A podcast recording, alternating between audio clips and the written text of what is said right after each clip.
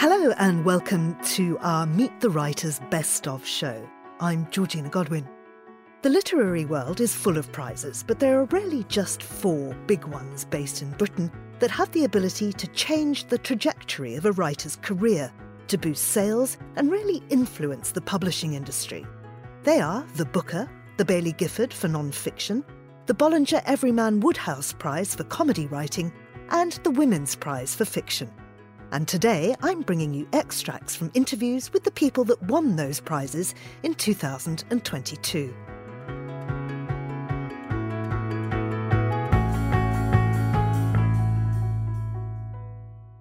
We'll begin with the Sri Lankan writer Shehan Karunatilaka, who won this year's prize for his novel The Seven Moons of Maali Almeida.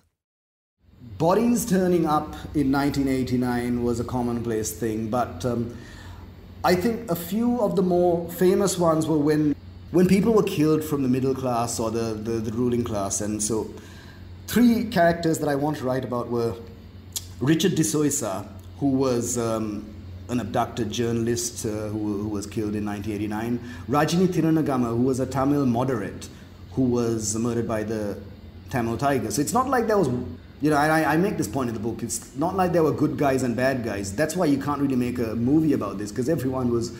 The Tamil Tigers may have had a worthy cause, but they were also turned out to be quite fascist. And and so there was. I just thought, what if Richard de Zoysa and Rajini Thiranagama, and also I had a third character based on a less-known JVP activist, a Marxist activist called Daya Pathirana. So I just thought, what if these three characters met in the afterlife? What kind of arguments would they have? And um, that was really the seeds for this. And um, then it sort of, I guess it, it, evolved from there. So the characters of Maali Almeida, he was initially based on Richard de Zoysa, but um, I think he moved on. And so he became a war photographer. So that's what, what he is in the book a war photographer who has seen unspeakable things on the battlefield. And he finds himself dead. And um, according to Sri Lankan or Asian mythology, there is this theory that the spirit hovers around for seven days before. So we have like almsgivings throughout the first seven days at the wake, and then on the seventh day we, we have a big almsgiving. So the idea is that the spirit then moves on to where it's going. So it just seemed like a good a good little conceit for a thriller that you have seven days. This guy has seven days to solve his own murder, and um, he, because he was a freelance war photographer, he shot carnage for all sides. So there was a number of people who would have wanted him dead. So that also allowed me to talk about the different parties that were involved in the conflict in 1989. But yeah, at the heart of it, it's a guy solving their own murder, and also he's he's got a box full of photographs of all the atrocities of Sri Lanka hidden under his bed, and he wants that to be seen because he believes that if those photographs were seen, then maybe all the conflict, uh, naively, of course, thinks that. So this this is really the premise of the story: guy solving his own murder and trying to find a way that his photographs get seen. Now, um, in in the book, obviously, it's set uh, beyond death, and you've had to do uh, what they call world building. You've had to establish a, a set of rules of about how this this other space works. You have the light, you have the helpers. You have to decide how much uh, your your your dead protagonist can react with with people still uh, living and so on. Tell me about that process that was a big challenge as well because obviously I couldn't interview many dead people or really do much research on the afterlife, right? So I, I, I did hang around cemeteries. I did, went through a period where I visited haunted houses, never seen a ghost still, and I, I don't particularly want to. So that, then I kind of I had to borrow from mythology, and there's pl- look there's plenty of yeah philosophy mythology on the afterlife, especially in Eastern literature. But I think the epiphany came to me um, sitting in a visa office or sitting in a parcel office in Sri Lanka.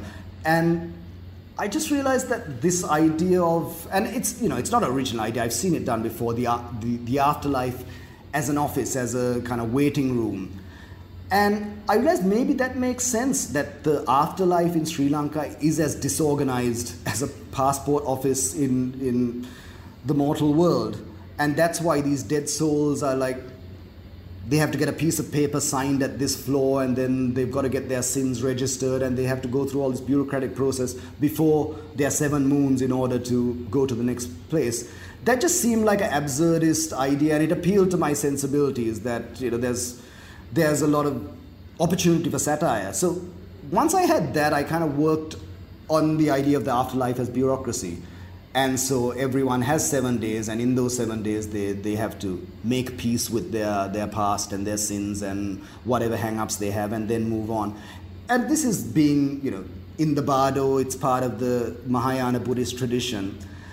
And also, just keeping it to seven moons means I didn't have to explain what, because the light is a ubiquitous uh, concept. In most, you, you get this in near death experience, even in yeah, the Judeo Christian tradition, the idea of walking into the light. So I thought, okay, I can have the light and I can have this seven day bureaucracy where this guy is kind of trying to get his form signed so he can move on. And yeah, so it started from there, and uh, that was really part of the world building. And then you just had to, I just had to have a few rules. But the good thing about not meeting any dead people, no one can tell me that I'm wrong about this, right? So I can, as long as I can make it convincing and have rules that are consistent, then uh, it's going to work. So yeah, I started off with a lot of world building, a lot of rules and all that. I, I really pared it down. Really, all you need to know is that you can only travel where your body has been or where your name is spoken so that allowed Maali also to kind of travel to wherever people were talking about him, which was a good plot device. But yeah, the afterlife is a bureaucracy. The idea that there are lots of these restless spirits wandering around Sri Lanka, whispering bad thoughts into people's ears, could be an explanation about why we've had so many tragedies. I haven't heard a better one. Yeah. Do you believe in the afterlife yourself? That's a big question. Well, I'm. Uh, I'm not going to say that I don't believe. I, like I said, I, I went to these, these um, haunted houses and I took down the ghost stories. I didn't see any evidence of anything. And that's why I think they make the, the point about the only gods worth, worth worshipping are chance and electricity. I think that's a major theme of the book. Personally, I, I'm, I'm happy to sit on the fence. I'm not going to say that I know anything. But then again, no one else does. But I think it was a useful device in which to write, write the story from. But yeah, I guess I'll get to verify it one day. Shehan Karunatilaka, winner of the Booker Prize 2022. Next, we go to the winner of the Baillie Gifford Prize for Non-Fiction, a prize that I actually judged this year. It was won by Katherine Rundell for her book Super Infinite The Transformations of John Donne. So, I think my pitch for John Donne would be this. He is difficult. He is famously difficult. But I was hoping with the book to offer people the tools to unpick him because he is a little bit like cracking a safe and there is endless gold inside. He lived at a time where he understood horror. The Renaissance was a brutal time to be alive for all the glorious gilded quality of the literature his family, Catholic, in a Protestant time, were persecuted. He probably saw his great uncle hung, drawn, and quartered. He lost his brother. He lost six children. He lost his wife. He knew horror and sorrow. And yet, he insisted throughout his life, relentlessly, furiously, on awe, on astonishment at living, on on the great beauty of the human body, on the idea that, you know, sex and and love might together be a sort of semaphore for the human living infinite. He had a sense of us as wondrous. And I think to read his poetry, especially his love poetry, if you will just persevere with it, that little bit of extra time it takes to, to get used to the tone, to get used to the voice, to understand, he offers you a vision of what it might be like to love which is so rich and so nuanced and salutes the strangeness in us with such tenacity and flair. He sort of liberates you from the sense that you should be neat and predictable in your love. He he liberates us from anti-intellectualism. He is a kind of that burning original that is the thing he offers us. And of course, he went to prison for his love. He did. So famously, John Donne, in his 20s, late 20s, he married a young woman called Anne More. And she was the niece of his employer, Sir Thomas Egerton, who was the keeper of the Great Seal, one of the most important men in, in England. And she was above him socially. Her father was Sir George More. She came from a beautiful, stately home in, in the south of England. And Donne was building for himself a reputation as one of the smartest men of the age. but he was a Catholic. The family had lost almost all of their money, and he, you know, a family of jailbirds, and they married in secret. No one knows how he persuaded her to. She was 17, which was not an unusual age at the time. And I think he thought that there would be trouble when it was discovered. We think he had no idea how much trouble. He was thrown in jail, and not even in the Tower of London, which had a sort of glamour to it, in the Fleet prison, which was a, a debtor's prison, where the floor was said to be carpeted with lice. And and his life sort of collapsed. He was fired. When in the end he he was allowed to return, he was let out of prison and he was allowed to take Anne with him, but they had nowhere to go, they had no home, they had no money. So certainly this sort of great leap of love by perhaps the greatest love poet of our time was, was a disaster. And I mean, he, he came back from that, and that's the thing about him is he kept reinventing himself. Take us through some of his various iterations. Exactly. So this is why the book is called The Transformations of John Donne, because he was so many things. He was a sort of wunderkind. He was a, a Catholic. He was a sailor on the high seas, a kind of legalized pirate, a privateer for Queen Elizabeth, not a very successful one. He was a politician, not a very successful one. He was a, a lawyer, a law student. He was then a jailbird, he was a lover, he was then a Protestant.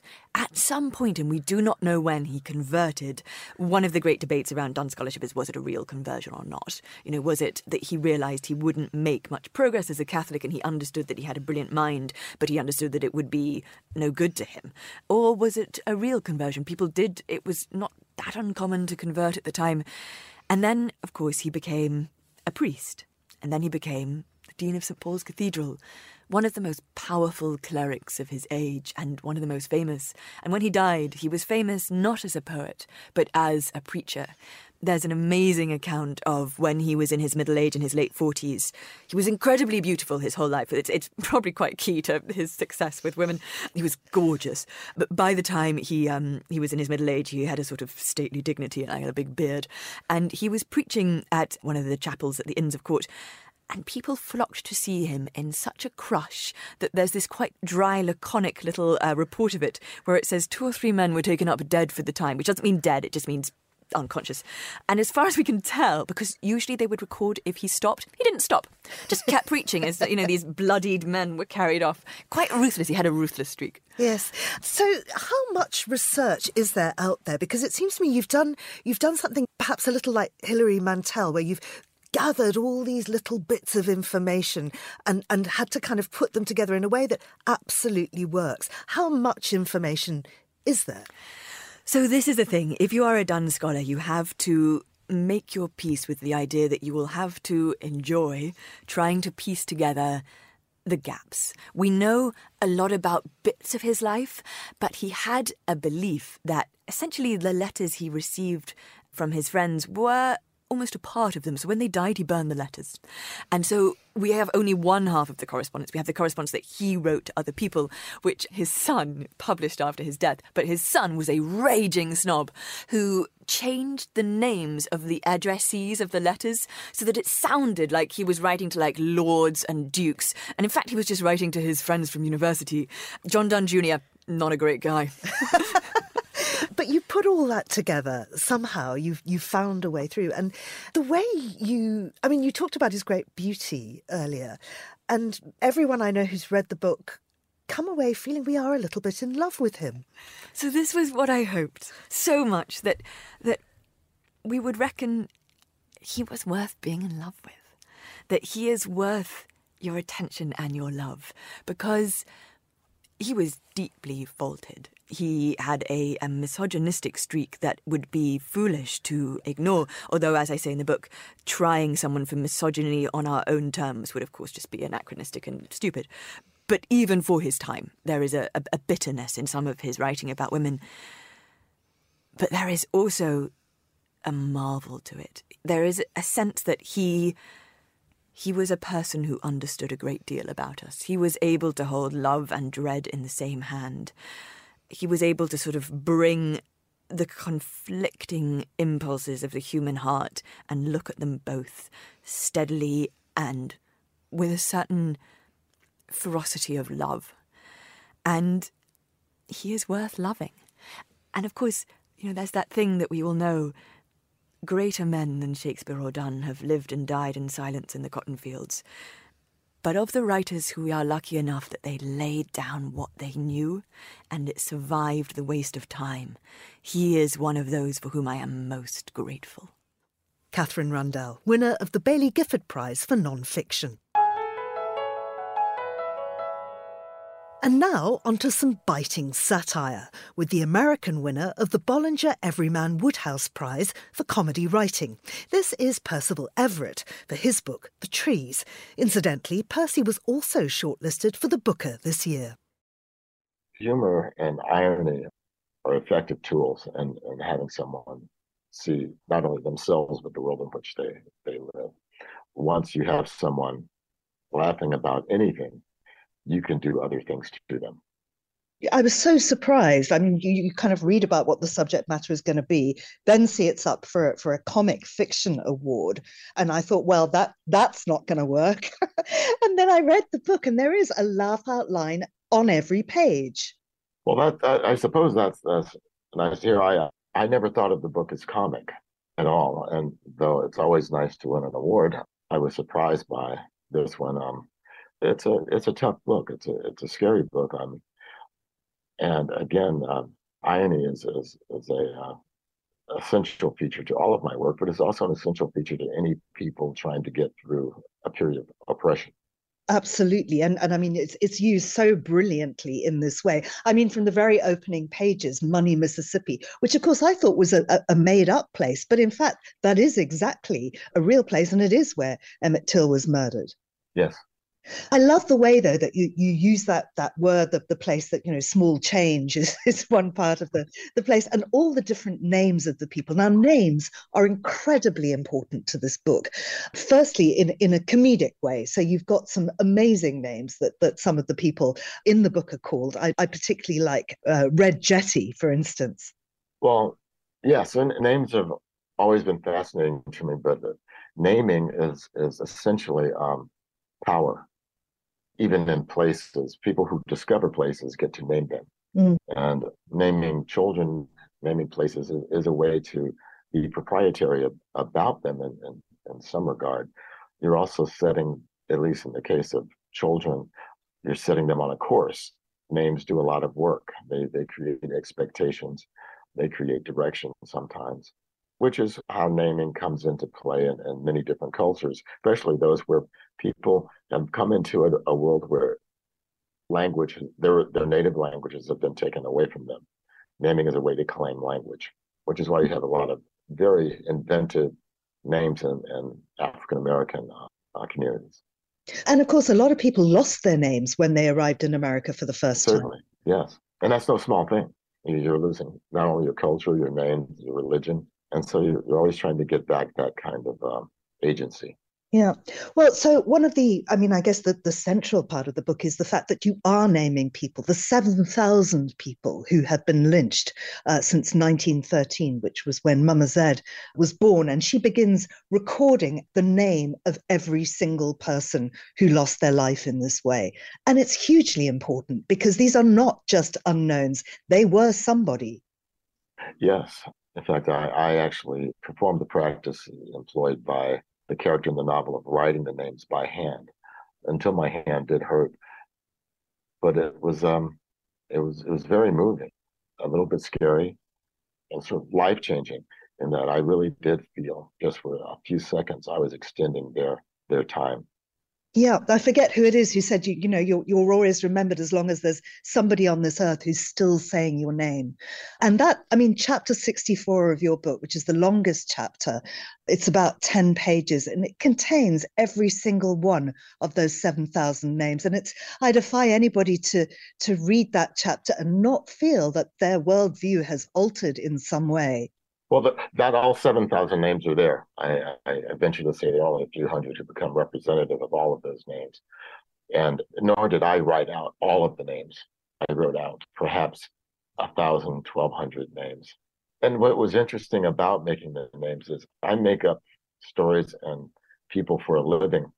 And even though the names often are quite usual, I could never have made up so many.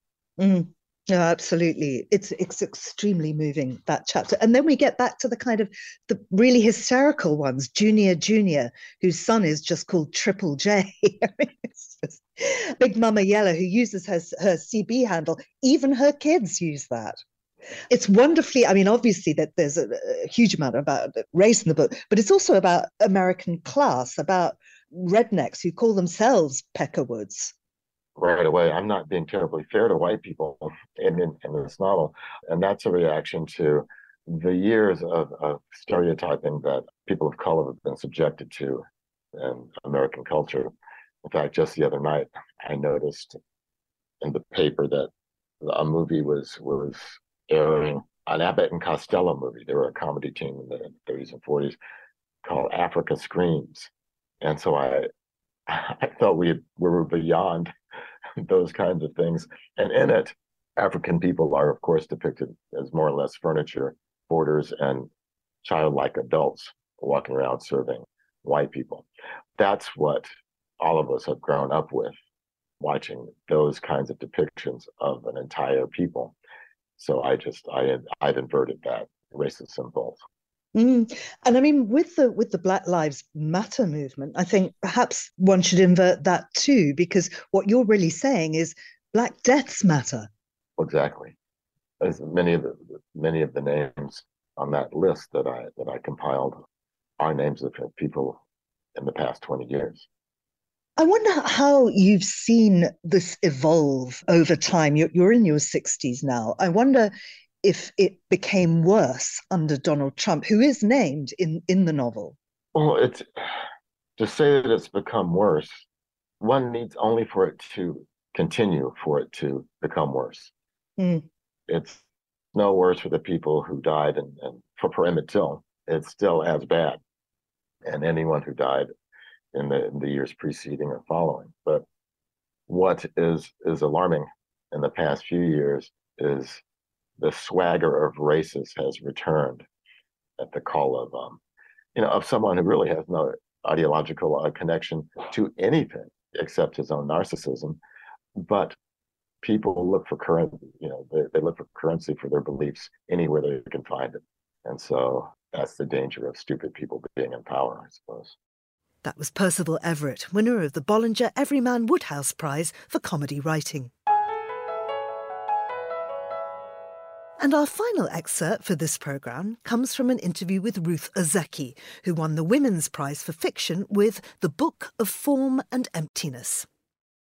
Quite recently i realized that that question what is real? is is the question that is at the heart of all of all of the books that i've written. You know so much of what i write is about representation and about this uneasy relationship between reality and then the way that we represent reality either through writing or through film or through television or in a mirror you know. All of the work i think has that question at its core. Mm. and another thing that you point out is that books are different for everyone. Nobody has the same experience reading a book. And of course, the way you get into this is that, that one of the narrators is, in fact, a book. That's right. That's right. That's right. The the narrator of the Book of Form and Emptiness is the Book of Form and Emptiness. So in a way, it's the book speaking itself into being, right? And speaking Benny into being as well. But it also kind of raises this question, you know, which comes first, the book or the boy, you know? Um, and I do think that, you know, books to me are alive, you know, they're alive because when a reader reads a book, the reader is bringing that book to life again in a way that is utterly unique and dependent upon that reader's lived experience. And so as a result, there is no one book of form and emptiness. There are as many books of form and emptiness as there are readers who will read it mm. and and re, you know writing is a collaborative enterprise you know and i do it with readers who i will never meet but yet we're you know in this ongoing generative process together. And i think that's really beautiful. It's magic. It really is uh, objects play a big role in this, and Benny can hear objects talk. And of course, we, or at least I, judge him with a kind of Western look at this and think, well, that's some kind of psychosis. Mm-hmm. Uh, but the more it comes out, and there's a, a, sort of, I want to call her a Marie Kondo figure. There yes, is a, a kind yeah. of Japanese tidiness queen, but who also believes that, as of course Kondo herself does, is that mm-hmm. you should thank objects objects. And actually, the idea of objects having a voice is not that alien, particularly in Japanese culture in many cultures it's not at all alien and and you know in earlier cultures in the west it, it's it's you know it's it's not alien either. I, I, think it's something that we've you know that that we've lost is this idea that you know that that matter um, has its own agency. And there are philosophers, you know, modern philosophers, Jane Bennett, Timothy Morton, who are doing really interesting work around these I, these ideas of vibrant matter. And so I was, of course, reading. I was reading those philosophers as I was writing this book. But my idea too, in having a having the book narrate itself what it means is that if you the reader are reading the book you are hearing an object speak mm. you know and and so you are complicit in this in this voice hearing experience and so I, I really wanted to kind of question you know what makes some kind of voice hearing you know why is it society considers some kind of voice hearing you know quote normal and other kinds of voice hearing pathological and you know given the fact that this that the concept of normal is a social construct. We made it up. You know society makes that up. Why can't we remake it? Why can't we reimagine normal to make it more generous and more all inclusive and more compassionate? Absolutely. I don't want to say much more about this book because i want everybody to go out there and buy mm-hmm. it and read it.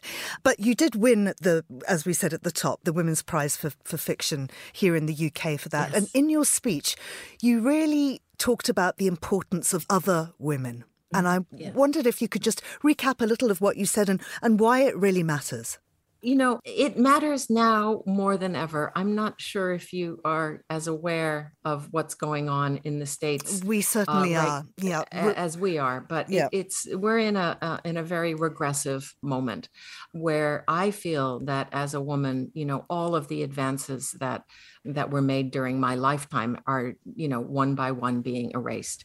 You know, it is more important now than ever, I think, for women to continue to speak out and for these stories to be to be heard. And that's why I am I'm so grateful that there is a woman's prize, you know, and that and I was so grateful, you know, to be awarded it you know, I am just simply part of a long, long lineage of women who, you know, have spoken and tried to speak and you know who've been silenced. And so it's it's more important than ever i think for for women to help each other.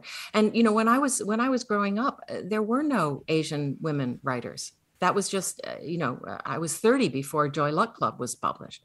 Um, so you know this was not something that i grew up with. So i think it's just you know it's very important to uh, continue to support this idea of lineage Ruth Ozeki, winner of the Women's Prize for Fiction. And that brings an end to our roundup of the biggest literary prize winners here on Meet the Writers. Thanks to our producer and editor, Nora Hull. I'm Georgina Godwin. Thank you for listening.